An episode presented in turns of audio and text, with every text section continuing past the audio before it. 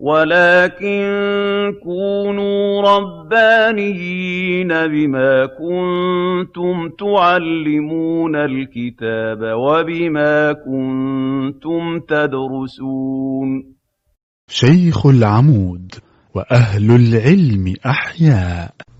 شرح المقدمة الآج الرومية في علم النحو للشيخ محمد حسن عثمان. المحاضرة التاسعة. وقد انعقدت هذه المحاضرة يوم الاثنين. بتاريخ الثاني والعشرين من يناير عام 2018 من الميلاد. الموافق الخامس من جماد الأولى من عام 1439 من الهجرة. بعد صلاة العصر بمدرسة شيخ العمود بحي العباسية محافظة القاهرة. بسم الله الرحمن الرحيم الحمد لله والصلاة والسلام على سيدنا رسول الله صلى الله عليه وعلى آله وصحبه ومن والاه يا رب صل على النبي وآله عدد الخلائق حصرها لا يحسب رب أوزعني أن أشكر نعمتك التي أنعمت علي وعلى والدي وأن أعمل صالحا ترضاه وأصلح لي في ذريتي إني تبت إليك وإني من المسلمين المبتدأ هو الاسم المرفوع عندما أقول زيد هو ده اسم مرفوع فالمبتدأ لا يكون إلا اسما فلا يكون حرفا ولا يكون فعلا هو اسم. ومرفوع لا يكون مجرورا ولا يكون منصوبا. عاري عن العوامل معنى عاري يعني خالي.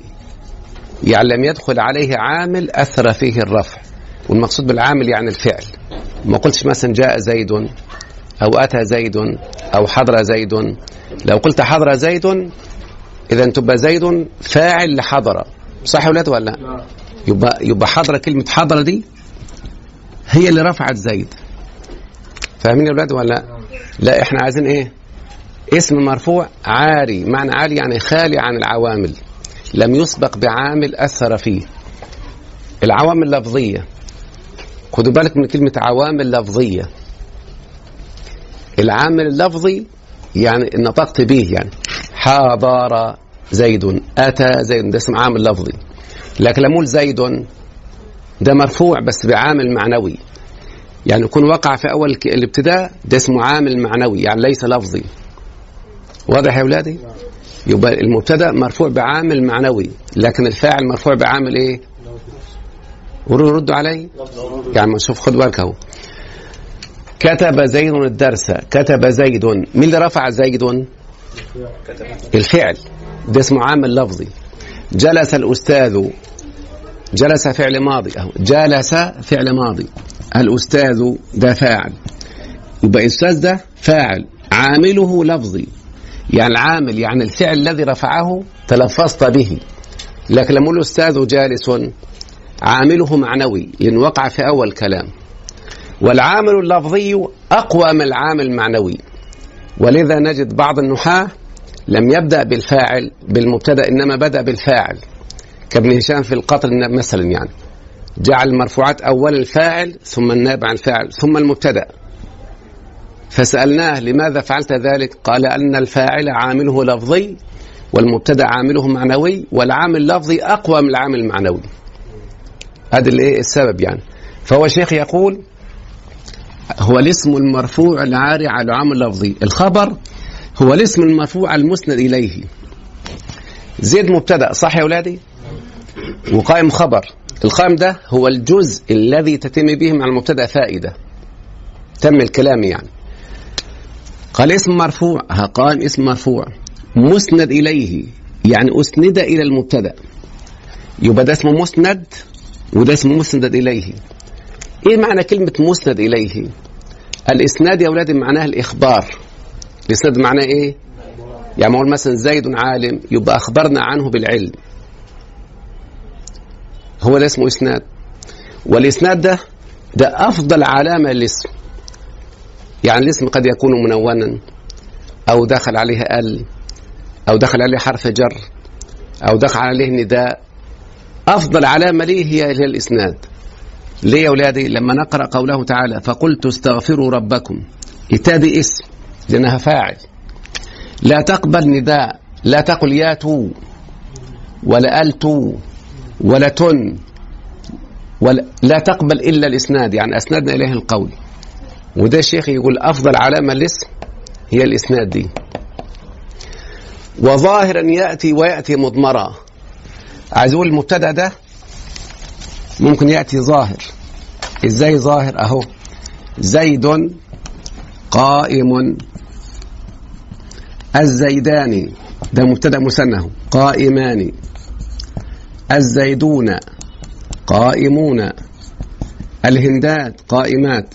كل ده اسمه مبتدأ ظاهر. طب أنا عايزه ضمير. أقول أنا قائم. وأنت قائم. وانت قائمة. وأنتما قائمان. أنتم قائمون. أنتن قائمات. ده كله اسمه ده ضمير يا أولاد ده اسمه ضمير. يبقى المبتدأ قد يكون اسما ظاهرا وقد يكون ضمير. قال وظاهرا يأتي ويأتي مضمرا. كالقول يستقبح. القول ده مبتدأ اسم ظاهر. وهو مفترى. يعني بيقول لك القول الذي قاله فلان عني كلام قبيح. وهو مفترى علي يعني لم أفعله هو بس ادعاه علي يعني. فكلمه القول يستقبح ده مثال لمجيء المبتدأ اسم ظاهر. وهو مفترى مثال لمجيء المبتدأ ضمير. واضح يا أولادي؟ مفهوم كده؟ والخبر الجزء الذي قد أسند إليه. أهو قائم أهو. ده الخبر أهو. ده الجزء الذي أسند إلى المبتدأ. صح يا أولاد ولا لا؟ أسند إلى الإيه؟ يعني أسندنا قائم إلى زيد. فالخبر مسند والمبتدأ مسند إليه. وارتفاعه إلزم أبدا. يعني المبتدأ الخبر لابد أن يكون مرفوعا كالمبتدأ. قد يسالني واحد منكم ويقول طب مين اللي رفع المبتدأ؟ أقول الابتداء اللي هو عامل معنوي. من الذي رفع الخبر؟ المبتدأ. يبقى. يبقى الخبر عامله لفظي. لكن المبتدأ عامله إيه؟ أيوه. وارتفاعه الزم أبدا يعني اجعله دائما مرفوعا فالخبر لا يكون منصوبا ولا يكون إيه ها؟ مجهول لابد أن يكون إيه مرفوعا. طيب.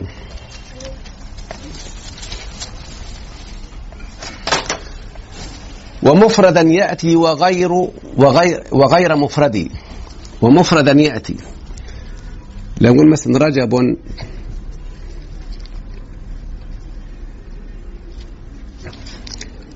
ناجح هند ناجحة. الخبر هنا يا أولادي مفرد. المقصود بالمفرد ما ليس جملة ولا شبه جملة. يعني لو قلت الطالبان ناجحان يبقى برضه الخبر مفرد وهو مثنى. الطلاب ناجحون. ده جمع. برضه مفرد.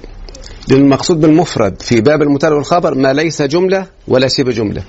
لكن لو قلت رجب مثلا يأكل الطعام أو يقرأ أو يكتب الدرس أو كتابه مفتوح. ده خبر جملة اسمية وده خبر جملة فعلية. طيب إزاي نعرف أو هند نجيبه هند تقرأ الدرس. هند مبتدأ. مرفوع علامة رفع الضمة الظاهرة. تقرأ فعل مضارع مرفوع. لأنه لم يسبق بناصب ولا جازم. الفاعل مستتر تقديره هي يعود إلى هند الدرس مفعول به. هذه الجملة في محل رفع خبر. طيب ممكن نستبدلها بجملة اسمية. أقول هند ثوبها جديد كتابها مفتوح خلقها عظيم قراءتها جيدة كل ده اسمه إيه؟ خبر جملة اسمية. صليتوا على الرسول؟ هن... طيب لما أقول مثلا هند كتابها مفتوح كتابها مفتوح. هند مبتدأ كتاب مبتدأ ثاني مكتب مضاف وهاء مضاف إليه. مفتوح خبر مبتدأ الثاني. هذه الجملة الاسميه في محل رفع خبر هند. نأتي إلى الخبر شبه الجملة. المقصود بشبه الجملة الظرف أو الجر والمجرور. أقول هند أمام الفصل أو هند في الفصل. هند مبتدأ. أمام ده ظرف مكان منصوب. في محل رفع خبر. ده الإعراب اللي إحنا درجنا عليه أو تعلمناه. أمام مضاف والفصل مضاف إليه. لما كبرنا شوية العلماء قالوا لنا لا ده مش خبر. الخبر محذوف. ده متعلق بمحذوف المحذوف ده هو اللي خبر. تقدير كلام هند جالسة أمام الفصل أو تجلس أمام الفصل لأن دي أمام ظرف مكان منصوب. وهل الخبر يكون منصوبا؟ ردوا علي. مش يقول اهو شوف. والخبر الجزء الذي قد أسند إليه وارتفاعه إلزم أبدا. يعني لازم يكون الخبر مرفوع. طب وهنا مرفوع يا أولادي؟ عشان كده العلماء قالوا إيه؟ وأخبروا بظرف أو بحرف جر ناوينا معنى كائن أو استقر. يعني لو قلت الأستاذ أمام الدار يبقى معناها واقف أمام الدار أو وقف أمام الدار. يتقدر باسم أو تقدر بفعل يعني. عشان كده سميناها شبه جملة. ليش شبه جملة؟ لأن في النهاية بيعود إلى جملة اسمية فعلية. يعني بقول مثلا الأستاذ على الكرسي أصلها جالس أو جلس على الكرسي. لو قلت جلس يبقى جملة فعلية. وإذا قلت جالس بجملة إيه؟ عشان كده بسميها شبه جملة. لأن هو في النهاية بتؤول إلى الجملة. اسمية أو فعلية. ها وبعد كده بيقول إيه؟ آه ده شبه الجملة ده. يبقى نقول في الفصل جار والمجرور متعلق بمحذوف المحذوف ده هو اللي خبر هند في الفصل يعني جالسة في الفصل أو جلس في الفصل. ومفردا يأتي زي هند ناجحة. وغير مفرد يشمل يا أولاد الجملة الاسمية والفعلية والظرف والجار والمجرور فأول اللي هو المفرد. نحو سعيد مهتدي. سعيد مبتدأ. مهتدي خبر. بس خبر مرفوع بضمة مقدرة على الياء. ما ينفعش يقول مهتدي يو. اللي منع من ظهور الضمة الثقل. والثاني اللي هو غير المفرد. قل أربعة. المجرور. زي زيد في الدار أو في المسجد أو في الجامعة أو أمام الدار. شوف مجرور. نحو مثله. العقوبة لمن يجور. العقوبة مبتدأ. لمن؟ اللام دي حرف جر. من اسم موصول بمعنى الذي؟ العقوبة للذي يجور في حكمه. يبقى من اسم مجرور اسم موصول مبني على السكون في محل جر باللام. يجور ده فعل مضارع مرفوع لأنه لم يسبق بناصب ولا جازم. وفعل يجور هو الجملة دي تسمى صلة الموصول يعني هي المتمم الاسم الموصول. طبعا ليس لها محل من الإعراب. يبقى العقوبة مبتدأ الجار والمجرور خبر. ده الإعراب السهل لكن الأصوب نقول الجار والمجرور متعلق بمحذوف. يعني العقوبة حاصلة للذي يجور. والظرف نحو الخير عند أهلنا. يبقى الخير مبتدأ. عند ده ظرف مكان منصوب متعلق بمحذوف. طيب لو واحد قال والله عند ظرف مكان في محل رفع خبر نقول له صح. يعني تسامحا كده نقول له أنت لسه صغير شوية. لو كبر نقول لا مش هو ده الخبر الخبر محذوف. الخير عند أهلنا يعني الخير موجود عند أهلنا أو حاصل عند أهلنا. يبقى عند ظرف مكان منصوب متعلق محذوف خبر عند مضاف وأهل مضاف إليه وأهل مضاف هنا مضاف إليه. والفعل مع فاعله اللي هي الجملة الفعلية كقولنا زيد أتى يبقى زيد مبتدأ. وأتى فعل ماضي والفاعل مستتر تقديره هو يعود على مين؟ الجملة دي كلها في محل رفع خبر. والمبتدأ مع الخبر زي ما قلت النيل ماؤه عذب. الأستاذ شرحه واضح. مثلا الطالب كتابه مفتوح. والمبتدأ مع الخبر كقولهم أي العرب زيد أبوه ذو بطر. زيد مبتدأ أبوه مبتدأ ثاني بس مرفوع بالواو عشان من الأسماء الخمسة. اللي ترفع بالواو زي وأبونا شيخ كبير. ذو بمعنى صاحب. ده خبر مرفوع بالواو عشان برضه من الأسماء الخمسة. ذو مضاف بطر مضاف إليه معنى ذو بطر يعني ذو كبر واستعلاء على الناس. قولوا مع الأبيات يا ابني. المبتدا اسم من عوامل سلم. لفظية وهو برفع قد وسم. قد وسم يعني قد إيه؟ عرف. السمة معناها العلامة. وظاهرا يأتي ويأتي مضمرا. كالقول يستف... كالقول يستقبح وهو مفترى. والخبر الجزء الذي قد أسندا وارتفاعه الزم أبدا. آه. والخبر الجزء الذي قد أسند إليه وارتفاعه الزم أبدا ومفردا يأتي وغير مفرد فأول النحو سعيد مهتدي والثاني قل أربعة مجرور نحو العقوبة لمن يجور والظرف نحو الخير عند أهلنا. والفعل مع فاعله كقولنا. زيد أتى والمبتدأ مع الخبر. زيد أتى والمبتدأ مع خبر كقولهم زيد أبوه ذو بطر. قولهم زيد أبوه ذو بطر. يلا قول الأبيات الثانية ها.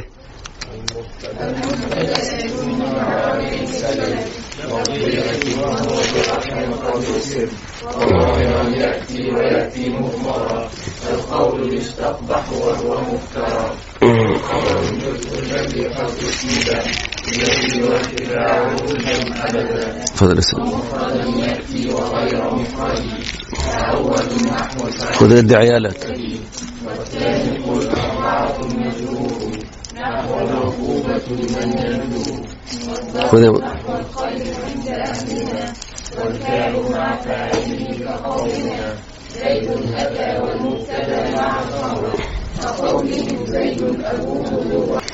بسم الله الرحمن الرحيم. اولا يا بني أنت درست زمان وأنت في المرحلة الابتدائية الجملة قسمان يا جملة اسمية يا جملة فعلية. الجمله الاسمية تبدأ باسم والفعلية تبدأ بفعل بس ما فيش حاجة ثالثة يعني. فلما مثلا جاء أخي تبقى جملة إيه؟ طب أخي جاء بقى جمله اسميه فهمت حضرتك؟ لما الأستاذ وصل يبقى جملة إيه؟ اسمية. طب وصل الأستاذ تبقى جملة فعلية. فما ينفعش تقدم الفاعل على الفعل. لو قدمت الفاعل على الفعل بقى مبتدأ. فهمت حضرتك؟ شرح الأستاذ الدرس دي جملة فعلية هي. الأستاذ شرح الدرس بقى جملة اسمية. فهمتيها؟ فلما أقول شرح الأستاذ الأستاذ ده فاعل. إذا قدمته صار مبتدأ. إذا قدمته على الفعل يبقى يصير مبتدأ. ما يبقاش فاعل ما يبقاش فاعل مقدم يعني. يبقى مبتدأ. والجملة اللي بعده خبر. اتفضل. لا عندي قول عندي سؤالان. انت نصبتها ليه؟ عندي خبر مقدم وسؤالان مبتدأ مؤخر. خدي حلاوة عشان انت سالت سؤال اهو أقول. عقوبة لمن ومجرور محذوف في محل رفع فاعل لا في محل رفع إيه؟ خبر. ماشي. بس هنا لو إحنا حذفنا باقي يعني لو حذفنا الفعل الكلام ما تمش. طيب صلوا على النبي. خدي حلاوة الأول. عشان تستعد الإجابة. اديها يا ابن الحلاوة اسمع يا بنتي قول الله سبحانه. أعوذ بالله من الشيطان الرجيم. قد سمع الله قول التي أسكت. ما نعرفش هي مين يبقى اسم الموصول ده ليه سموه موصول. لأنه يحتاج إلى جملة تسمى صلة الموصول. الجملة دي هي اللي بتوضح المقصود باسم الموصول. يعني المفترض في واحد كتب الدرس مين هو معرف. أنت حضرتك لما جاء الذي. أه جاء فعل ماضي والذي فاعل. طب ليه الكلام ما تمش؟ عشان الذي نفسها ناقصة لازم عشان دي يكتمل معناها تيجي بعدها جملة العلماء يسموها صلة الموصول يعني هي المتمم من اسم الموصول يعني لو حضرتك انت قلت لأختك الزمان اللي جت الأسبوع اللي فات تعال أقول لك على حاجة تفضلي. نجحت التي تقول لك التي مين؟ ما تكملي كلام.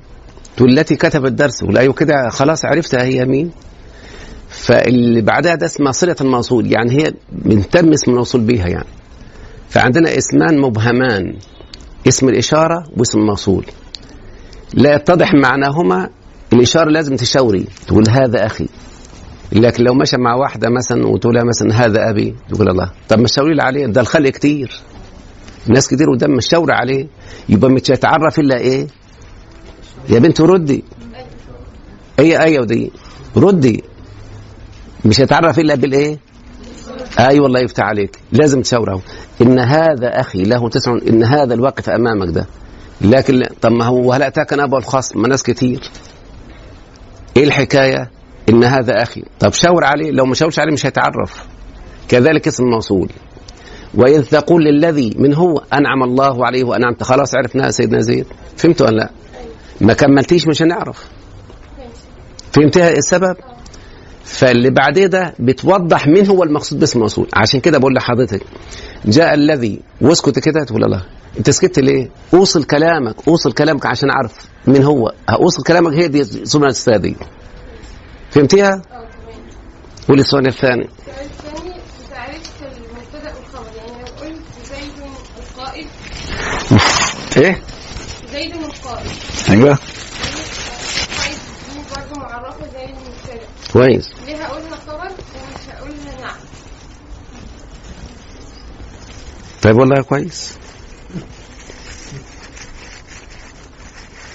يا سلام. خدي كمان حلاوة عشان السؤال الثاني. كل ما تسألي تاخدي حلاوة. ماشي يا سيدنا كويس كده؟ بسم الله خد يا بنت. هل عرفتم سؤال أختنا الكريمة؟ ده زيد القائم أو زيد الناجح. ليه ما أقولش صفة وقلت عليه خبر؟ إحنا قلنا يا بنتي الخبر هو الجزء الذي تتم به الفائدة. صح؟ أنت لما تقول زيد القائم الكلام عند حضرتك تم. عند أستاذنا لما تمش. يعني فهمون زيد القائم زيد الناجح زيد الناجح الكلام كده تم. زيد الناجح. ممكن الدكتور يقول لك لا أنا هعرب الناجح صفة والخبر لسه ما جاش. زيد الناجح ماله؟ أقول فاز بالجائزة. إذا فهمت ولا لا؟ يبقى ممكن ده تعرب مبتدأ خبر وممكن تعرب صفة. حسب إيه؟ انت أنت إذا رأيت إن الكلام عندك تم يبقى هو الخبر. عند غيرك ما تمش. ده أنا بوصفه وبعد كده لسه هجيب له الخبر. يبقى ده حسب المتكلم. لو حضرتك قلت زيد هو الناجح وجبت هو ده ده اسمه عندنا ضمير فصل. بيفصل بالقضية فما بعده يعرب خبرا لا صفة. وأصبح يفيد الإيه؟ التوكيد. يعني تقول هو اللي نجح مش غيره. ولذلك تقرأ في سورة البقرة وإلا- وأولئك هم المفلحون. لو حذفت هم أولئك المفلحون. ممكن تعرف مفلحون خبر وممكن تعرف صفة. فلما تقول أولئك هم يبقى أصبح ما بعدها خبر لا صفة. عشان كده سموه ضمير فصل. لأنه بيفصل بين بين النعت وبين بين النعت يعني وبين بين الصفة وبين الخبر. الحمد لله فهمتي؟ ولا ما فهمتيش؟ اي والله يفتح عليك. طيب. ده سؤال تعقيبا على السؤال الأولاني. اتفضل. اللي هو طب لو بقى المفعول به هو اللي تقدم مثلا زي إيه؟ الكرة لعبنا أو الكرة ولا الكرة ده اولا أو مثلا في المدرسة لعبنا اولا يا سيدنا عشان تبقى فاهم الموضوع المفعول قد يتقدم على الفعل. قال تعالى فريقا هدى. صح ولا؟ لا؟ اصلها فر- ف- فهدى فريقا. فالمفعول ممكن يتقدم عادي ولما يتقدم عشان يفيد الاختصاص أو يفيد يعني إيه؟ الحصر أو القصر. سمعنا حضرتك؟ يعني تعرف إياك نعبد اصلها نعبدك. صح ولا؟ لا؟ لما تقدم اللي هو إياك ده أصبح يفيد القصر. يعني قصرت العبادة على من؟ على الله سبحانه وتعالى. شوف عشان تفهم العبارات لأن ساعات وأنا قاعد ممكن من الواحد ما يفهمش. لازم أكتب. و... اسمع يا أخانا الكريم. في أنت اللي سائل؟ طيب. أنت متجوز ولا لسه ما اتجوزتش ربنا يرزقك زوجة صالحة قول آمين. لما تتجوز إن شاء الله على خير وتكون مراتك تعرف لغة عربية كويس. فتروح البيت تقول لها الماء شربته. طبعا هي لو مش فاهمه حاجة مش عارفة لغة عربية يعني هتقول بالهنا والشفا. فهمت ولا لا؟ الماء شربت قلت لك بالهنا والشفا. تعيش وتشرب يا اخويا فهمت ولا لا؟ لو فاهمة لغة عربية تقول لي يا نهار أبيض. معقولة؟ تقول لا والله معقولة. تروح جاري على طول تقول لك أحلى أكل وأحلى شرب. لأنك لا أصل الكلام عندك شربت الماء. أصل كده شربته إيه؟ يبقى شرب فعل ماض والتاء فعل والماء مفعول به ليه قدمت المفعول؟ عشان تقول لها إن أنا بطني طول النهار ما دخلش إلا المية فهمت ولا لأ؟ عشان كده تجري على المطبخ تجيب لك أحلى أكل ما عشان فاهمة لغة عربية طيب لما تقول لها لما تقول لها أحبك وهي مش عارفة لغة عربية هتزغرط طب لو هي ولو هي مش لو هي عارفة لغة عربية تقول لك لأ الله لا إزاي؟ ده أنا بقول لك كلام حلو أهو. حد لا حد النهارده يقول له أنا بحبك؟ تقول لها لا ما لما تقول أنا أحبك معناها بتحب غيري. ايا كان الغير ده أمك أختك مش مشكلة. طب أنت عايزة إيه؟ عايزك تحبني أنا بس ما تحبش حد غيري. طب أقول إيه؟ تروح جايب هنا ده أهو تقول إياك أحب. لما تقول إياك أحب يعني قصرت محبتي عليك ما بحبش حد غيرك. فهمت يا مولانا؟ يبقى المفعول لما يتقدم بي- بيتقدم لغرض بلاغي اللي هو إفادة القصر مش القصر يعني قصر الأمراء يعني. قصر يعني إيه؟ إثبات الحكم لشيء نفي عما عداه فلما تقرأ إياك نعبد يعني لا نعبد سواك.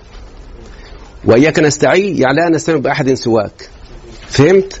فده جملة فعلية بس تقدم المفعول بس. يعني هي جملة فعلية بس تقدم المفعول. وتقدم عشان الغرض البلاغي اللي قلته لحضرتك دلوقتي. أظن وضحت ال... فهمت؟ طيب. مفعول به مقدم. بس يعني مثلا فريقا هدى أصلا هدى فريقا. يبقى فريقا مفعول به مقدم. ومقدم ليه؟ ها؟ عشان اللي أنا قلته دلوقتي أيوه وهذا فعل ماض ولفظ الجلاله هو الفاعل. فيجوز تقديم المفعول لكن لا يجوز تقديم الفاعل على الفعل. لو قدمت الفاعل على الفعل صار مبتدأ. اللي هو السؤال اللي حضرتك سألتيه. خد حلاوة يا ابني عشان تبقى مبسوط. الحمد لله كده مبسوطين. اتفضل خدي بس حلاوة الأول عشان إيه؟ عشان تبقى مبسوطة. قول يا بنت اسم صريح أو مؤول بالصريح أيوه. أنا سمعت برضه محاضره بس مش فاهمه برضه مش فاهمه إيه مؤول بالصريح كويس حلو قوي صلى على النبي قول عليه الصلاة والسلام. اللهم صل وسلم وبارك على سيدنا. لما أقول يعجبني الصيام يعجب ده فعل مضارع صح؟ مرفوع لأنه لم يسبق بناصب ولا جازم. النون دي بيسميها نون الوقاية. نون الوقاية الوقاية يعني الحماية كده. لما أنا مثلا دلوقتي الواحد بردان فبيلبس حاجة تقيلة صح؟ فالفعل ده عايزين نقيه من الكسر لأن الكسر يكون خاص بالأسماء. فعشان نقيه من الكسر نروح نجيب طب إمتى نقيه؟ لما تيجي بعد الفعل ياء متكلم. أكرمني يكرمني أكرمني. أي فعل تيجي بعد ياء لازم أجيب النون بسميها نون الوقاية يعني تقي الفعل من الكسر. عشان لو ما جبتش النون دي هشوف شوف يعجي بيني. يعني مثلا أكرمني شوف مثلا أهو أكرمني. لو حضرتك حذفت النون هتقول أكرمي. الفعل هنا هيكسر والياء اللي هي متكلم هتحول إلى مخاطبة. كقول عزيز مصر لامراته أكرمي مثواه عشان كده سمعناها الوقايه الياء دي تبقى مفعول. لحظة. الياء تبقى إيه يا اولادي أي فعل بعده ياء تبقى مفعول. أي فعل بعده كاف هاء ياء تبقى مفعول به. يعني أكرمني أكرمك أكرمه. كل ثلاثة دول تبقى مفعول به. صح كده؟ لما أقول شوف خد بالكم أكرمني زيد اهو أكرمني زيد. مين اللي أكرمني؟ يبقى هو ده هو اللي قام بالإكرام وده الإكرام. أنا اللي اكرمت صح؟ أه يعجبني الياء دي إحنا قلنا مفعول. عايزين الفاعل الصيام. ده اسم صريح. اسمه يا بنتي؟ يعني مش محتاج لف ودوران. طيب هنجيب مكان الصريح يعجبني أن تصوم. هجيب آن مع تصوم أحطهم في خلاط كر يطلع صيام برضه. فده اسمه مؤول بالصريح. اسمه يا بنتي؟ زي ما يكون معاك 10 جنيه. فكيها خمسة وخمسة ده وبعد كده تقول واحد والله أنا عايزك تجمد لي العشرة تجمدها لي يعني. اداني صحيحة. اداني أهو ده ده, ده اللي بيسموه المصدر الصريح ده. يعجبني الصيام يعجبني أن تصوم. يعجبني النجاح يعجبني أن تنجح. يعجبني السفر يعجبني أن تسافر. فاهمة؟ زي ربنا قال في سورة شوف يا أيها الذين كتب عليكم الصيام. أهو ده ده الصريح أهو. بعدها وأن تصوموا خير. خير ده خبر. طب في المبتدا ما هي أن تصوموا خير يعني صيامكم خير. لما تقول الصيام خير ده, ده, ده المبتدا الصريح. أن تصوموا خير ده المؤول إيه؟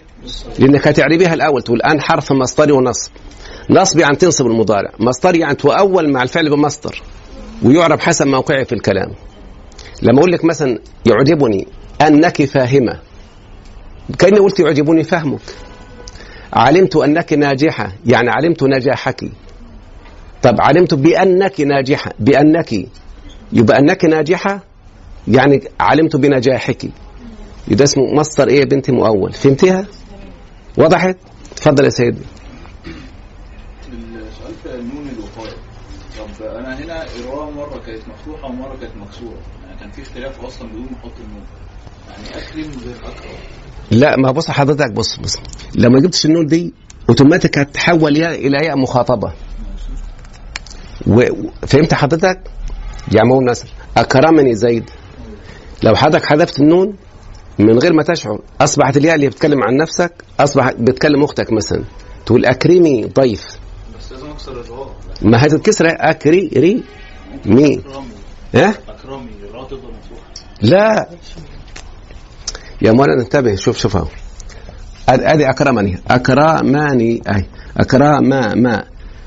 ما هو أنا لما جبت النون دي ال- ال- الفتحة ظلت كما هي ما أنا ما لما جبتهاش الكسرة الفتحة تحول لكسرة. لأن الياء دي لا تأتي إلا إذا كسر ما قبلها. ما خد بال حضرتك يا المتكلم ما تجيش إلا إذا كسر ما قبلها. شوف شوف حضرتك.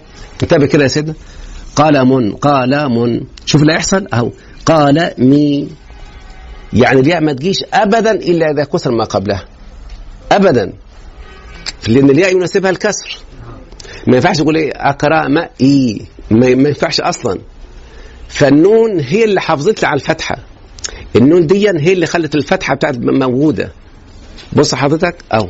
يعني اكرم مش ده فعل ماض مبني على الفتح. حلو. طب يكرموا ها؟ مش ده فعل مضارع مرفوع؟ حلو قوي. شوف اللي هيحصل اهو. يكرموني لا يكرموني لما جبت النون دي هي اللي وقت الفعل من الكسر. أصبح فعل مرفوع زي ما هو. طب اكرم ده مبني على الفتح. يبقى اكرمني برضو أظل الفتحة كما هي. لو حذفت النون الفتحة تنقلب لكسرة والضمة هتنقلب لكسرة. فعشان نقي الفعل من الكسر جبنا النون دي. ونون وقاية لما الشيخ بيقول إيه وقبل النفس مع الفعل التزم نون وقاية ده الألفية دي. وقبل يا النفس يا النفس يعني المتكلم وقبل النفس مع الفعل التزم نون وقاية يعني لازم تأتي نون وقاية دي اللي هي يعني قبل الياء مباشرة عشان تقي الفعل من الكسر. برضه ما فهمتش؟ انت فاهم؟ لا انت مش فاهم. حرف إيه؟ حرف حرف الر؟ آه ده هيفضل مرة هيفضل برضه مرفوع أو طب ماله حرف الراء ماله؟ إيه المشكلة؟ عشان أخليها فعل أمر لازم أكسرها وأنا ما فهمتش كده لا لا لا لا لا لا لا. هو خد اسمعني أنا فهمت. بص لما أقول أكرمي أهي. اك ري مي مي. خد بحضرتك. هي أصل كلام أكرمني أكرمني. يعني ال- الميم مفتوحة. الراء ما ليه ما تفضلش أكرام أكرام ليه ليه ليه الربط والفلوس رأيي غيرت ما ينفع طب انت ساعات ما هدي أصبحت إيه؟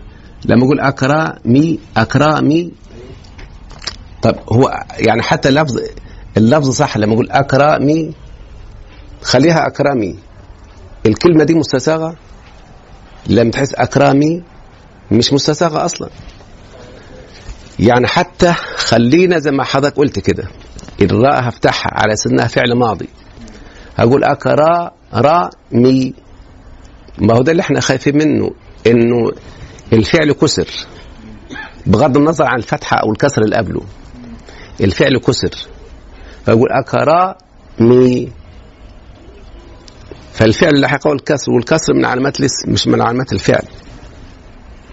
فعشان نقيه من الكسر جبنا النون دي. طيب كون الفعل مفتوح. ما لو مفتوح أصلا مش هيبقى من كلام العرب. ما ينفعش يقول اكرامي إيه ده ما فيش حد يقول كده اكرامي فهتضطر لازم تكسر عشان تتحول ياء إلى ياء مخاطبة تقول أكرمي مثواه عشان تبقى مقبولة حتى مقبولة في النطق يعني. لو أنت خليت الفتحة زي ما هي وكسرت الراء وجعلت الفتحة كما هي اللفظ مش مستساغ ومش مستعمل عند العرب. لما أقول أكرا را مي هو ده اللي إحنا فرضنا منه. عشان نقل الفعل من الكسر جبنا جبنا النون دي. طيب لو حبيت تخليه أمر للم- للمؤنث الفتحة اللي حضرتك بتتكلم عليها هتقلبها لكسر عشان تيجي يبقى مخاطبة. أكرمي مثواه عسى أن ينفعنا. بس ليه دخلت على طول أنا في الموضوع ده؟ عشان أنا مش مستسيغ أصلا أقول أكرامي كلمة مش أصلا مش منطوقة عند العرب. فحولت الكلمة إلى كلمة مستعملة اللي هي أكرمي مثواه فهمت حضرتك أقصد إيه؟ طيب خد حلاوة برضه اتفضل يا سيدي. اتفضل إيه؟ يعني إيه عطف بيان وعطف نصب طب خد حلاوة بسم الله. خد يا بنتي خلاص خديها أنت طالما جات لك أنت. يلا خد يا بنتي اللهم صل وسلم وبارك على سيدنا محمد وعلى آله وصحبه. أنت حضرتك اسمك إيه؟ أميمة طيب. لما أقول نجحت الطالبة أميمة لما أقول نجحت الطالبة كأن سائلا سائلا طيب من هي من هي من هي الطالبة دي؟ فحبيت أعرف من هي الطالبة. فأقول أميمة ده اسمه عندنا عطف بيان. يعني ما فيش بين أميمة وبين طالبة حرف من حروف العطف هي الواو أو الفاء.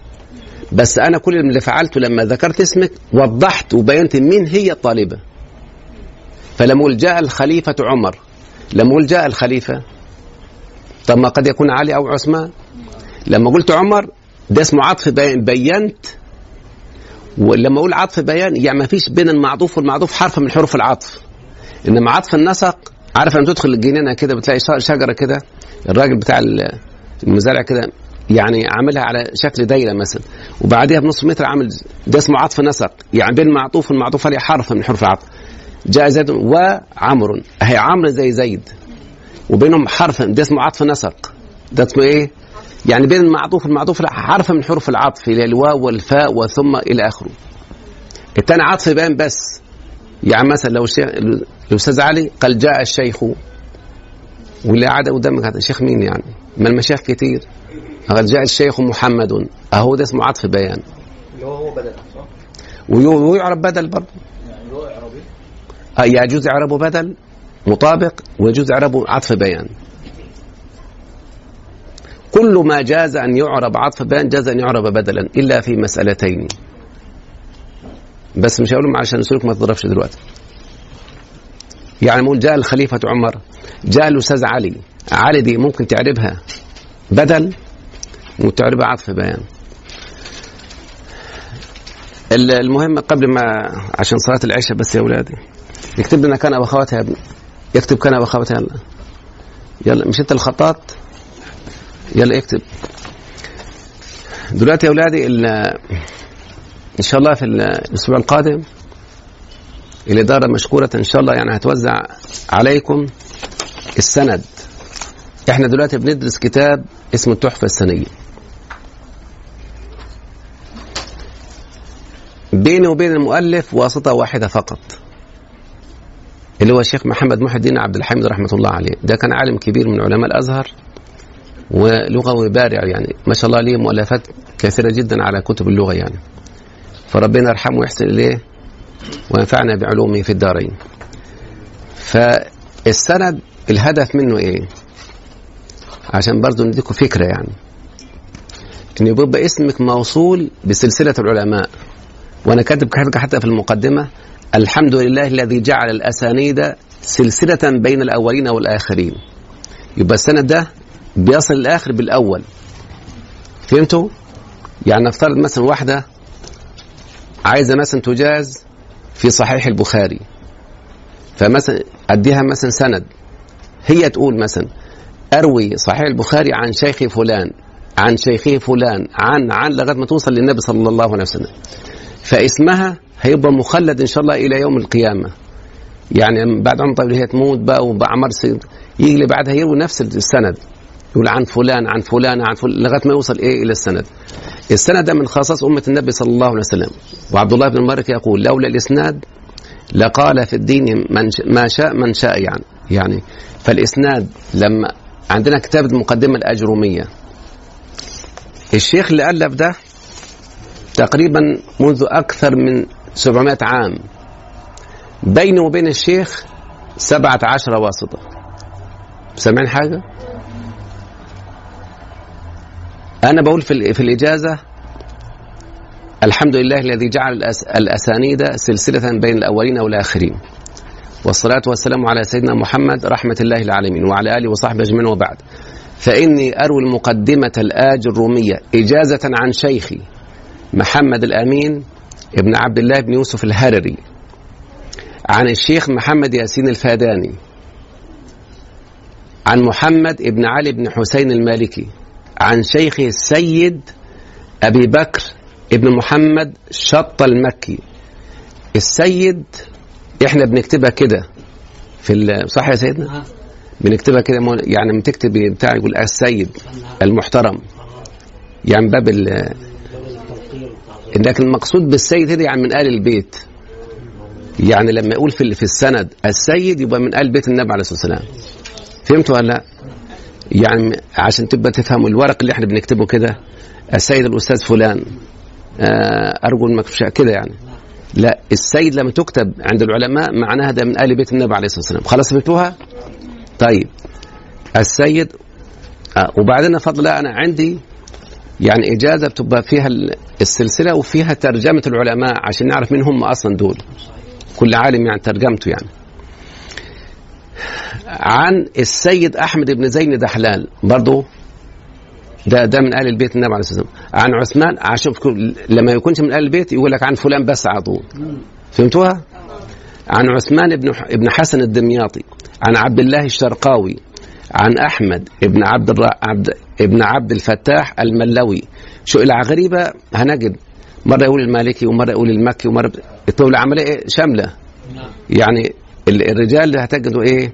في واحد بيبقى مثلا من المغرب واحد من سبحان الله يعني. طيب. وبعد كده بيقول إيه؟ عن عثمان بن حسن الدمياطي. شوف من دمياط اهو عن عبد الله الشرقاوي كان شيخ الأزهر زمان يعني. عن أحمد بن عبد الفتاح الملوي عارفين الملوي ده تبع المنيا؟ ها؟ عن أحمد بن محمد النخلي. عن عبد الله بن سعيد باشقير المكي. المكي. عن السيد آه، ده من ال بيته عن السيد عمر بن عبد الرحيم البصري من البصره عن الشمس ده لقب يعني. محمد بن أحمد الرملي. عن القاضي زكريا بن محمد الأنصاري ده معروف كان شيخ الإسلام. عن شارحها الإمام أبي عبد الله محمد بن محمد بن إسماعيل الراعي. عن محمد ابن عبد الملك القيسي الغرناطي. غرناطة دي اللي هي بلاد الأندلس. فهمت ولا لا؟ عن الخطيب أبي جعفر محمد بن محمد بن سلم الجذامي. عن القاضي أبي عبد الله محمد بن إبراهيم الحضرمي. الحضرمي ده تقريبا من من اليمن يعني. أيوه عن الخطيب أبي جعفر طيب عن مؤلفها الإمام أبي عبد الله محمد بن محمد بن داود بن آج الروم الصنهاجي. رحمه الله ونفعنا بعلومه آمين. فعلى هذا يكون بينه وبين على هذا يكون السند بينه وبين ابن آج الروم سبع عشرة واسطة. وقد أجزت روايتها عني بهذا السند لفلان. المهم ده السند. ده ولادي في قيمته عظيمة جدا لأن الإنسان لما بيحصل على السند بيبقى سلسلته حتى هو لم يكن من العلماء. بس يكفي إن اسمه ها سمع في السلسلة. على سبيل المثال مثلا لو جبنا واحد شيخ من مشايخ العظام وأخونا الدكتور مثلا معاه السند وهو في العلم مثلا على يعني على قده هو يبقى شيخ اللي هجيزه. يعني نفترض مثلا شيخ الأزهر مش معاه سند يبقى هو ده شيخه. فهمت ولا لا؟ يبقى هو ده شيخه في السند. طب ده, ده فرق شاسع. ما انت ما بالنسبة له مش عارف حاجة. لكن انت شيخه برضه. عرفتوا الفايده فأهمية السند ده مهمة جدا. إن الإنسان بيتشرف إنه بينتسب إلى العلماء. وفي السلسلة. يا رب تكونوا فهمتوا مقصود إيه؟ فدي المفروض كل واحد مسلم يحرص على على يبقى مجاز. يحرص يعني يكفي انه مثلا لما يجاز مثلا مثلا في في الأحاديث أو في بعض كتب الأحاديث. قد يكون ما عندوش علم بس هو غيره بيروي عنه. لأنه في الإجازة اللي بتبقى منقسمه قسم في إجازة رواية وفي إجازة دراية. إجازة رواية يعني غيرك يروي عنك. يبقى أنت بتحمل بس أمانة ال- السند يعني عشان ما يبقاش في انقطاع يعني. الدراية عم تبقى عالم بالكتاب وتدرسه. إحنا قلت للإدارة إن شاء الله في الترم الثاني أو في لما نخلص الكتاب هنعمل امتحان بسيط كده عشان ندي إجازة رواية ودراية. فهمتوا الفرق؟ ها؟ أيوه في الكتاب ده. ما إحنا عندنا عندنا إجازتين. إجازة في الكتاب اللي حضرتك ده وإجازة اللي جوه الكتاب.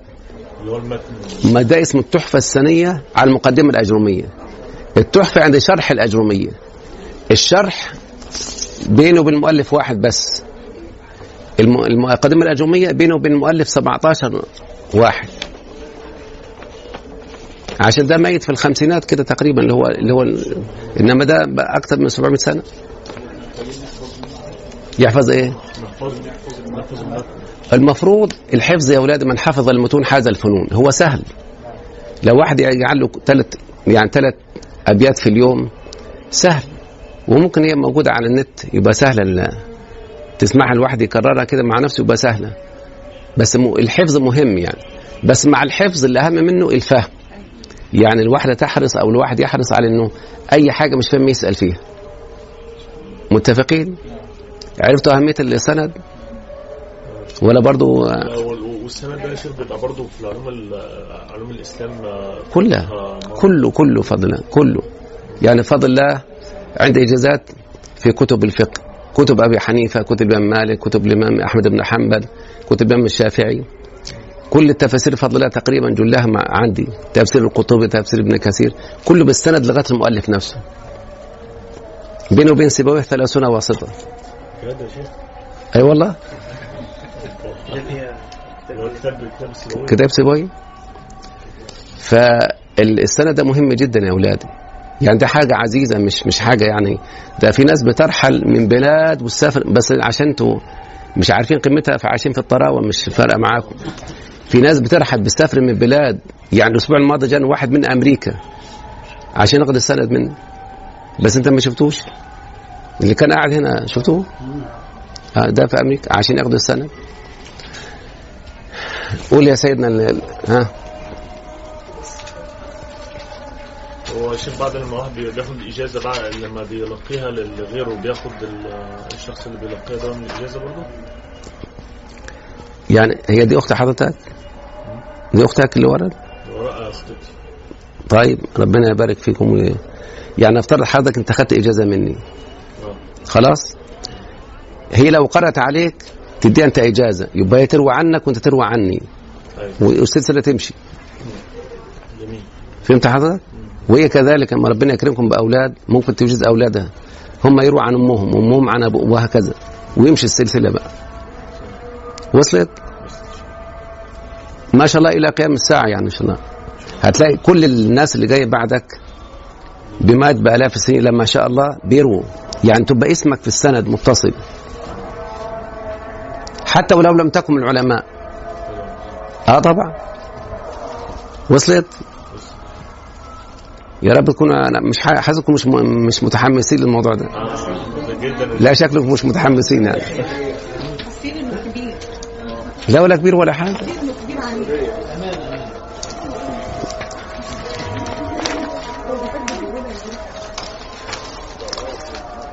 زمان العلماء كان الشيخ لما يبقى معمر وراجل كبير.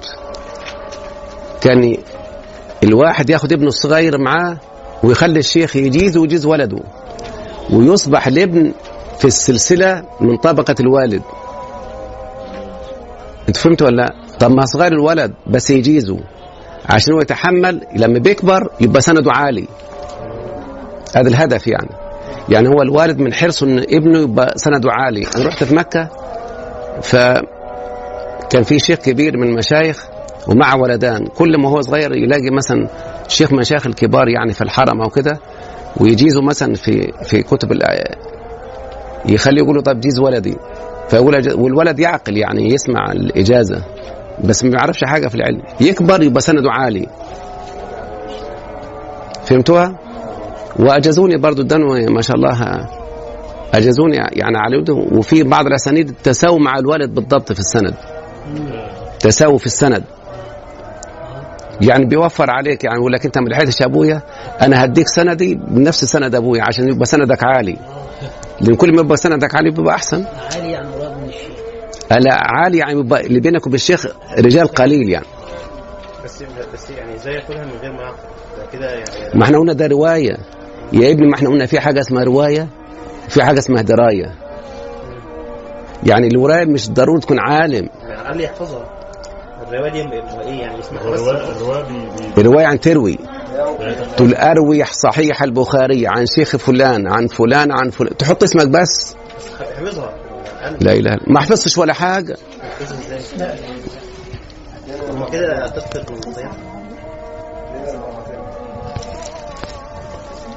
لله الأمر من قبل ومن بعد. هو أفضل مثلا كتاب زي ده إزاي أنا هرويه لحد فيما بعدية وأنا مش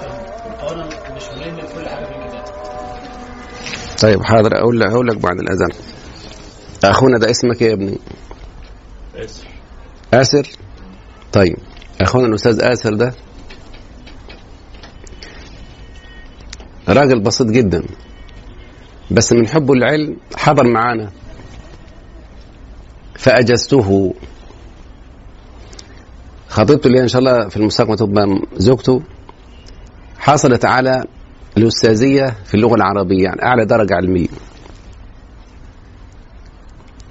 وجاي تشرح الطلبة بقت بصراحة الطلبة بيسألوني بيقولوا يعني الكتاب اللي عايزين إجازة وأنا مش معايا لا أديك أنا إجازة. أنا أديك إجازة. فهي تقول أروي كتاب التحفه السنية عن زوج فلان عن شيخه فلان عن فلان. فهمت ولا لا؟ هو مش مسموح له يديها إجازة تدريس. يديها إجازة رواية. يعني تروي الكتاب بسندها لغاية ما توصل للمؤلف. قدرت تفهموا؟ يعني الكتاب ده أنا أرويه أرويه يعني عن فلان عن فلان لما توصل بتاع طب لما ده من أهل العلم وشوف إن زوجته مؤهلة إنها تدرس يقول اجزتها رواية ودراية. الرواية عن تروي ودراية عن تدرس. يا رب تكونوا فهمتوا. فليس بالضرورة أن يكون صاحب ال- الإجازة من العلماء. هو بيتحمل إن هو بقى إيه؟ في سلسلة العلماء. أنتوا فهمتوا؟ فأنا بقول ده ده لو أنا اجزته أجزت رواية ما معنى رواية؟ يقول هذا الكتاب أرويه عن شيخ فلان عن فلان لغاية ما يوصل للمؤلف. يبقى هو تحمل إيه ها؟ عشان ما في انقطاع. فهمتوا؟ فهمتوا ولا لا؟ ده اسمه رواية. ده روايه إيه يعني زي حكاية كده حكاية يعني يعني أنت حضرتك مثلا سمعت من والدك حكاية بتحكيها لاولادك ولادك بيحكوا من اللي بعده ويمشي السند فهمتوا ولا لأ؟ أنتوا فهمتوا؟ فبتحكي حكاية هي الحفظ ان هو يحفظ خلاص فهو ابنك يقول والله أنا سمعت حكاية عجيبة من والدي ووالدي حكاها عن والده ووالده حكاها عن جد وهي لغاية ما أنتوا فهمتوا ولا لا؟ ده اسمها رواية. اسمها يا اولادي؟ ده من الدين. يعني الإسناد ده من الدين. عشان ما يضيعش السند. هو النهارده لما بتحفظوا قران على شيخ الشيخ بيديك إجازة. يقول اجزت فلانة بس بي عشان انت قريت عليه بيقول إجازة إقراء. إقراء يعني انت خلاص اتعلمتي فاجزتها عشان تقرأي. مش ضروري تكوني من العلماء ولا حاجة بس أنت سمعتي وأديت الأداء مظبوط. فبتروحي تحفظي القرآن. ويبقى سلسلة يبقى متصلة. قرأت القرآن عن شيخ فلان عن فلان عن فلان لغاية ما توصل النبي عليه الصلاة والسلام. هو ده اسمها الرواية. فهمتوها؟ طيب يبقى اذا اذا أنتم مستصعبين الموضوع. بقول في حاجة اسمها رواية وحاجة اسمها دراية. رواية يعني اسمك هيبقى تتشرف إن اسمك يبقى وسط العلماء لغاية يوم القيامة إن شاء الله. يعني بعد عمر طويل تجد اللي بعدك يروى عنك واللي بعدك وهكذا. ده اسمها يبقى في السند يعني. فهمتوا حاجة؟ لما يبقى انت من أهل العلم ما أنا بقول أهو دلوقتي. حتى أنا كاتب هنا أهو. وقد أجزت تدريس الكتاب وروايته عني بهذا السند لفلان. حذفت تدريس الكتاب وقلت ده في الترم الثاني. لما اعمل لكم اختبار كده وأشوف مدى يعني فهمكم. أقول آه أنت تنفع تدرسي فهمت ولا لا؟ طب ما عرفاش تدرسي أقول كفاية عليك إنك يبقى معاكي سند للكتاب. برضه ما فهمتوش؟ بس يبقى التدريس حاجة والرواية حاجة تانية. الرواية يبقى أنت بتتشرفي إن اسمك يبقى وسط العلماء لغاية ما توصل النبي عليه الصلاة والسلام. هو ده الرواية؟ يعني في حديث مشهور عند أهل الحديث اسمه الحديث المسلسل بالأولية. فهمت ولا لا؟ مسلسل إيه؟ هذا ممكن حتى يقال للاطفال الصغار. ده يعني أول حديث يسمعه الصحابة من النبي ده اسمه مسلسل بالأولية والتابع كذلك. الراحمون يرحمهم الرحمن ارحموا من في الأرض يرحمكم من في السماء. ده أول حديث مثلا سمعه الصحابة عشان كده مسلسل بالأولية يعني أول حديث يسمعه. فهمت ولا لا؟ في تسلسل اللي بعده يقولوا هو أول حديث أسمعه منه وهكذا. فهمت ولا لا؟ طب مش ضروري تحفظي بس انت خلاص عرفتيها. فهمت ولا؟ لا؟ ده حديث مسلسل بالأولية.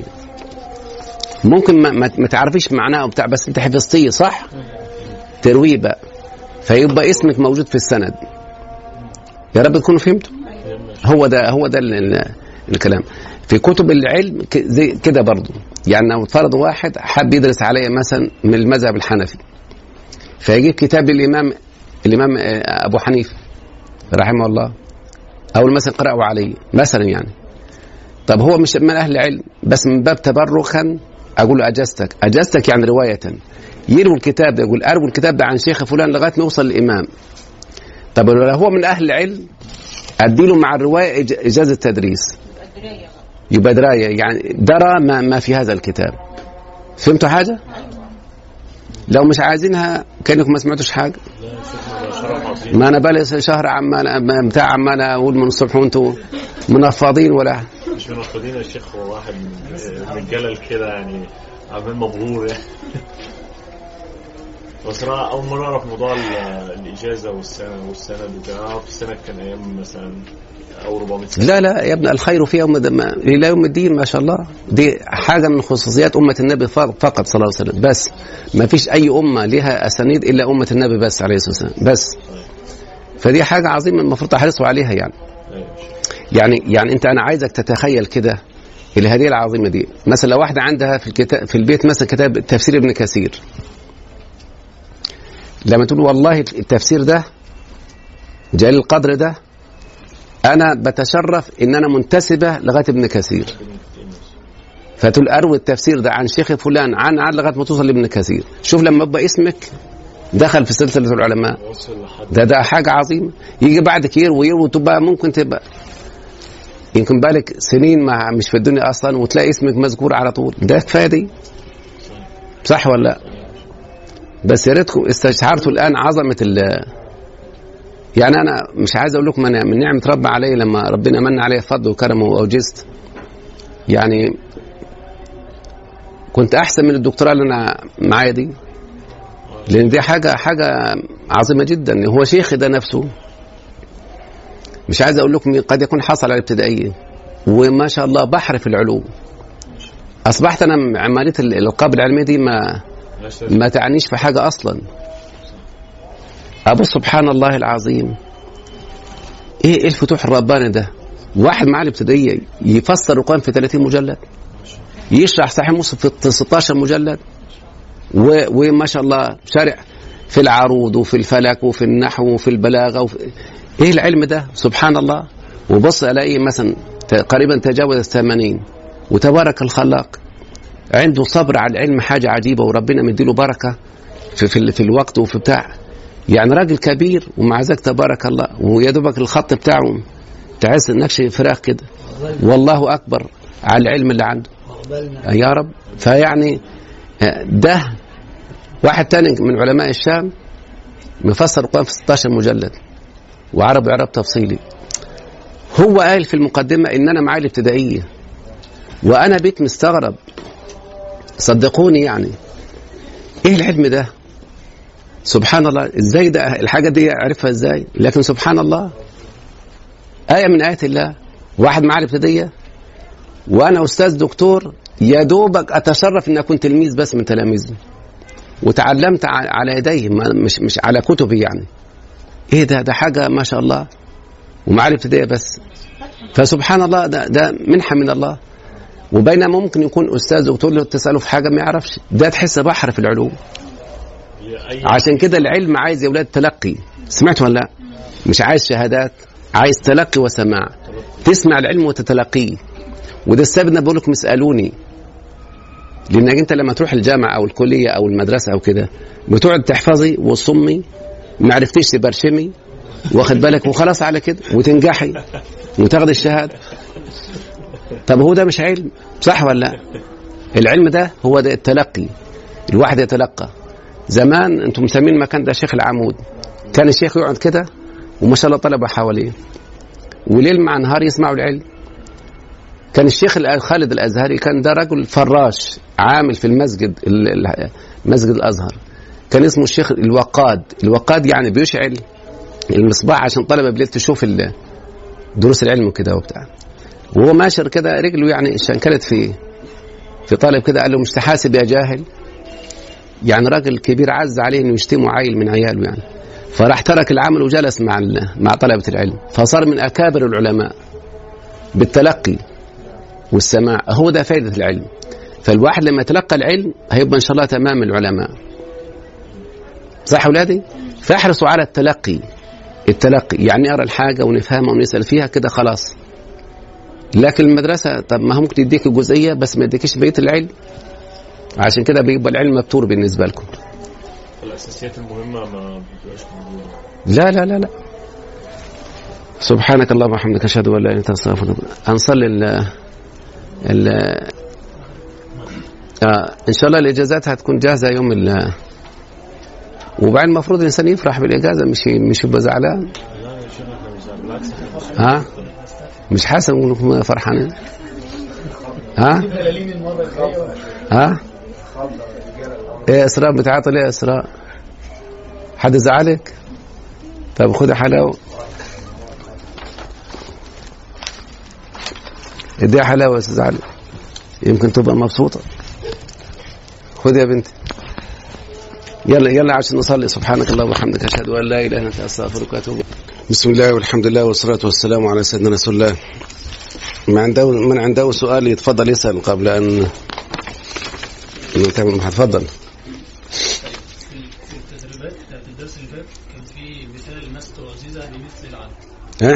مست عزيزة بمثل العدل نائب الفاعل آه، المفروض بمثل العدل آه بمثل وجر مجرور. السعززة بمثل الجر مجرور هو ده نائب فاعل يعني. آه، طيب إحنا كنا قلنا نائب الفاعل هو دايما مرفوع. ما هو شبه آه يعني جر مجرور في محل رفع نائب فاعل كلمة بمثل نفسها هي نائب فاعل أيوه نعم. في محل رفع. في محل رفع نائب فاعل وكذلك ومن يوق شح نفسه؟ لا يوقى شح نفسه. ومن يوقى يعني يعني ومن يقيه الله من يقيه الله. قال يوقى يعني هو أصبح نائب فاعل هو يعود على من ضمير مستتر تقديره هو يعود على من يوقى شح طيب إحنا كان مكتوب في الكتاب إن هيهات وشتان دي أسماء أفعال مم. آه، هل هم نفس الكلام؟ يعني إيه إيه هي أسماء الأفعال؟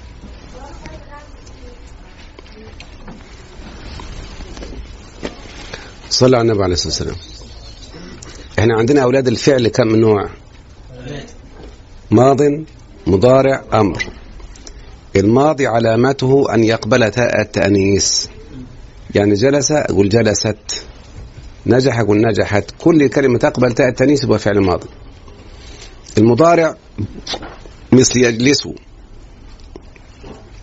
العلامة التي تميزه يقبل لم لم يجلس. الأمر له علامتان مجتمعتان يدل على طلب ويقبل المخاطبة. كل أقول كلي اجلس أقول اجلسي. في كلمات تدل على الماضي ولا تقبل علامته. هما كلمتان هت يعني هيهات وشتان هيهات بمعنى بعد وشتان بمعنى افترق. شوف هيهات هيهات لما توعدون يعني بعد. أقول الطريق بعدت. فهمت يا ابني؟ لكن ما ينفع- ما يصحش يقول هيهاتت فهي تدل على الماضي ولكن لا تقبل علامته. طيب نيجي بقى للمضارع. إحنا قلنا علامة المضارع يا ولادي؟ يقبل لم. يعني مش لم يق- يقبل لم يعني. يجلس أقول لم يجلس. يكتب لم يكتب. صح يا ولاد؟ طب لو واحد قال كده آه بمعنى أتوجع. ينفع أقول لا لم آه؟ لكن ممكن يقول لم أتوجع. فدي تدل على المضارع بس ما تقبلش العلامة. وي كأنه لا يفلح الكافرون. ما ينفعش يقول وي لم وي. ولا تقول لهما أف. أف يعني أتضجر. هتقول لم أتضجر لكن ما تقولش لم أف. فده اسمه اسم فعل مضارع. بمعنى أعجب. وي كأنه لا يفلح الكافرون. يعني أعجب ل- لعدم فلاح الكافرين. بالنسبة لكلمة آه صه. صه بمعنى أسكت. إيه الفرق بين أسكت وصه ما ده طلب وده طلب. بس أسكت تقبل يا المخاطبة. أقول يا بنت اسكتي لكن ما ينفعش تقول صهي فده اسم فعل أمر. يبقى ثلاثة طيب وأسماء يعني يعني إيه باسم الفاعل؟ ما هو اللي أنا قلته ده لا الفاعل اسم الفاعل مش آه اسم الفاعل. اسم الفاعل يا بنتي من الثلاثي على وزن فاعل جلس الأستاذ فهو جالس. وكتب الدرس فهو كاتب. من غير من غير الثلاثي لما يكون رباعي أو خماسي أو سداسي يعني. تجيب المضارع مثلا مثلا يعني. أكرم ده أربع حروف. تجيب الياء دي تقول يكرم. وبعدين تقلب الياء ميم مضمومة وتكسر ما قبل آخر. أقول فهو مكرم. أحسن فهو محسن. استغفر فهو آه إن الله يحب التوابين ويحب المستغفرين. إن الله يحب المحسنين. أصلا أحسن فهو محسن. لكن من ثلاثي كتب الأستاذ درس فهو كاتب وجلس فهو جالس. فهمت يا بنتي؟ ده اسمه اسم فاعل ده. يعني ذات اتصفت بفعل الشيء يعني. اسألي يا سارة اتفضل هي حاجة كنت قرأتها في- في موت سيدنا سفيان الثوري رحمه الله آم، إن حد شافه في منام أو شاف قرين أو صاحب ليه في منام فهو بيقول له أين سفيان؟ فقام قايل بخ بخ ولا لا بخن بخن. مش عارفة بقى. بخ لا لا لا. خدها حلاوة. خد حلاوة طالما ما عرفتش تقول يا أخي تاخدها حلاوة. خد. أهو ده فائدة التلقي. التلقي ده مهم يا سيدنا. يعني مثلا لما أقول إيه؟ اللي اللي بيقرأ كده من الكتب مع نفسه. يقول لك مثلا المؤمن كيس قطن وهي كيس قطن فهمت ولا لا؟ أخطر حاجة إن الواحد يبقى مع نفسه. زمان كنت بدرس في مكة المكرمة في جامعة الإمام في في جامعة أم القرى. فالمهم في طالب كده مطوع مطوع يعني اللي بيخرج يعني إيه هيئة الأمر بالمعروف يعني. وهم بيسموه مطوع يعني يا شيخ يعني. آه المهم الولد يعني كان في سنة رابعة وأنا بشرح النحو قلت له يا ابني اقرأ. يعني اقرأ الدرس عشان أشرحه؟ الولد كل ما يقرأ كلمة بيغلط فيها. ما فيش حاجة صح. يعني الهيئة دي هيئة ما شاء الله بس ما عارفش حاجة. فكل ما يقرأ أنا رده أو لا أنت غلطان وصح كذا. هو شعر بالحرج يعني. فراح قال لي يا أستاذ وأنا خارج يعني. بيقول اعذرني يعني. بقول أعذرك ليه؟ قال لي أصلا أنا لما بقرأ قدام حد بغلط كتير لما اقرا مع نفسي ما غلطش ابدا ما شيء طبيعي. ألا؟ قال لي إزاي يعني؟ قلت له يعني أنت مثلا لو مسكت المصحف كده. وبدل ما تقول كاف ها يا عين صاد. قلت كهيعص. حد يقول لك حاجة؟ ما أنت مع نفسك؟ طب ما حدش بيرد عليك. ما تفتكر نفسك صح؟ عشان كده بقول يا أولادي أهم حاجة في العلم التلقي. والسماع. وربنا قال للنبي صلى الله عليه وسلم وإنك لتلقى القرآن من لدن حكيم عليم. فعايزين نحرص على سماع سماع العلم وتلقيه والسؤال. وزي ما قلت لكم أكثر من مرة لازم الواحد يحضر. يحضر الدرس اللي هو لسه هيسمعه. طب إيه فائدة التحضير؟ ده قراءة عادية بس يعني مدة دقائق مثلا. الهدف ان علشان لما تحضر الدرس ولا لا إيه الكلام اللي هو مكلكع ده ومش فاهمه حاجة؟ يبقى الواحد قاعد كده وانتبه عشان يفهم الكلام اللي هو قرأه ده صح؟ لو الواحد ما فتحش الكتاب وما قرأش هنجد ممكن يبقى قاعد بس ذهنه مشغول فمش هيبقى مركز صح؟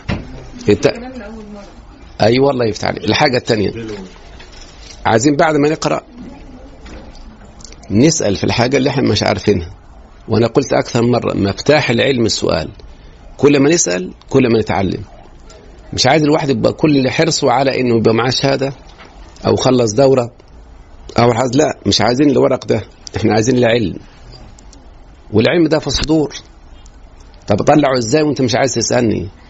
لازم الواحد يسأل عشان يستفيد. فعايزين نحرص على حاجتين يا أولادي. نحضر الدرس قبل أن نحضر ونسأل في اللي إحنا سمعناه أو اللي إحنا قرأناه ومش فاهمينه. بكده الواحد ما شاء الله بعد فترة هيبقى إن شاء الله يعني من أهل العلم يعني. وده شيء سبحان الله مجرب يعني. أذكر طالب من طلبة زمان كنت بدرس في معهد من معاهد للفرقتين الثالثة والرابعة. وبعدين وبعدين يا أولاد حصل إيه؟ مشرف المشرف زي الأستاذ علي كده قال والله السنة الثانية آه ما عندهاش حد فاضية. ممكن تدخل محاضرة قلت له ممكن. فالطلبة اللي جالسة مش عارفيني. فقلت له يا أولاد أنتوا وعليكم تفضل تفضل قلت يا أولاد أنتوا آه عندكم إيه في النحو؟ قالوا عندنا ان واخواتها كتبت ان على السبورة وبدأت أتكلم معاها. فالعيال استغربوا كده. أنت يعني إزاي بتكلم حاجة جماد يعني؟ أنا عايز أفهمهم العلم يعني. قلت ان قالت نعم. قلت انت بتشتغل إيه؟ قالت أنا انصب العيال بدأت إيه تنتبه كده يعني. قالت أنا انصب الاسم وارفع الخبر. لنا مثال اهو. إن الله خبير أو إن الله غفور رحيم. ليك كم أخت؟ ليا خمس. أنا وقعدت بقى. طب ليه فضلوك على بالطريقة دي يعني؟ فالولد عجبته ال ال ال الطريقة وفهم. خرج ورايا وقال لي يا دكتور أنا عايز أتعلم منك لغة عربية. قلت له يا ابني أنا ما بدرسها سنة ثانية قال لا لا لا سيبك من ثانية وثالثه أنا عايز كل مكان تروح أجي معاك عشان اتعلم طب خلاص تعال. فكان يروح معايا الجامع الأزهر ويروح معايا يدرس معايا في سنة ثالثه ورابعة هو في سنة ثانية شوفوا العجيب بقى. أشرح الدرس لطلاب الفرقة الثالثة أو الرابعة. بعد ما يسمعوا ويفهموا تيجي الحصة اللي جاية. أسأل فيه لا يجيبني إلا الولد ده. لأن هو جاي برغبة. التاني لا. اتاني رايحين في المعهد وجايين من المعهد وخلاص على كده. يا ولاد ده أنا شرحت لكم الكلام ده. الوحيد هو يروح يبتسم. ما الكلام ده أنا قلته. بس في فرق بين واحد راغب عنده رغبة وواحد اهو حاضر وخلاص. جه مع الأزهر وبدأ يحضر لي. تقريبا بعد ثلاث أشهر ما بقتش أشوفه. اتصلت بيه. يا ولد أنت فين؟ قال والله أنا بشترك أنا دلوقتي شغال مصحح لغة عربية. عارفين عن مصحح يعني أصبح إيه؟ فاهم كل اللغة؟ وأي كتاب يصلحه وأي رسالة يكتبها خلاص فاهم يعني ليه يرفع وينصب وكده. وبعد الموضوع حلم معاه هو كان خريج حقوق ما كانش عارف حاجة في في النحو. راح داخل دار علوم وكل سنة يجيب امتياز وسبته من فترة من السنين بيحضر ماجستير في النحو. وهو واحد كان بسيط عادي ما يعرفش حاجة. ده مثال من أمثلة عديدة يعني إن الواحد يبقى عنده رغبة إن شاء الله يتعلم وربنا يكرمه جدا. فالرغبة دي بتظهر في إيه؟ إن الواحد يسأل كتير ويقرأ كتير ويناقش كده ربنا يكرمه إن شاء الله. أسأل الله سبحانه وتعالى أن يرزقنا وإياكم العلم النافع والعمل الصالح والفوز بالجنة والنجاة من النار. أقول قولي هذا وأستغفر هُوَ الَّذِي بَعَثَ فِي الْأُمِّيِّينَ رَسُولًا مِّنْهُمْ يَتْلُو عَلَيْهِمْ آيَاتِهِ وَيُزَكِّيهِمْ وَيُعَلِّمُهُمُ الْكِتَابَ وَالْحِكْمَةَ وَإِن كَانُوا مِن قَبْلُ لَفِي ضَلَالٍ مُّبِينٍ.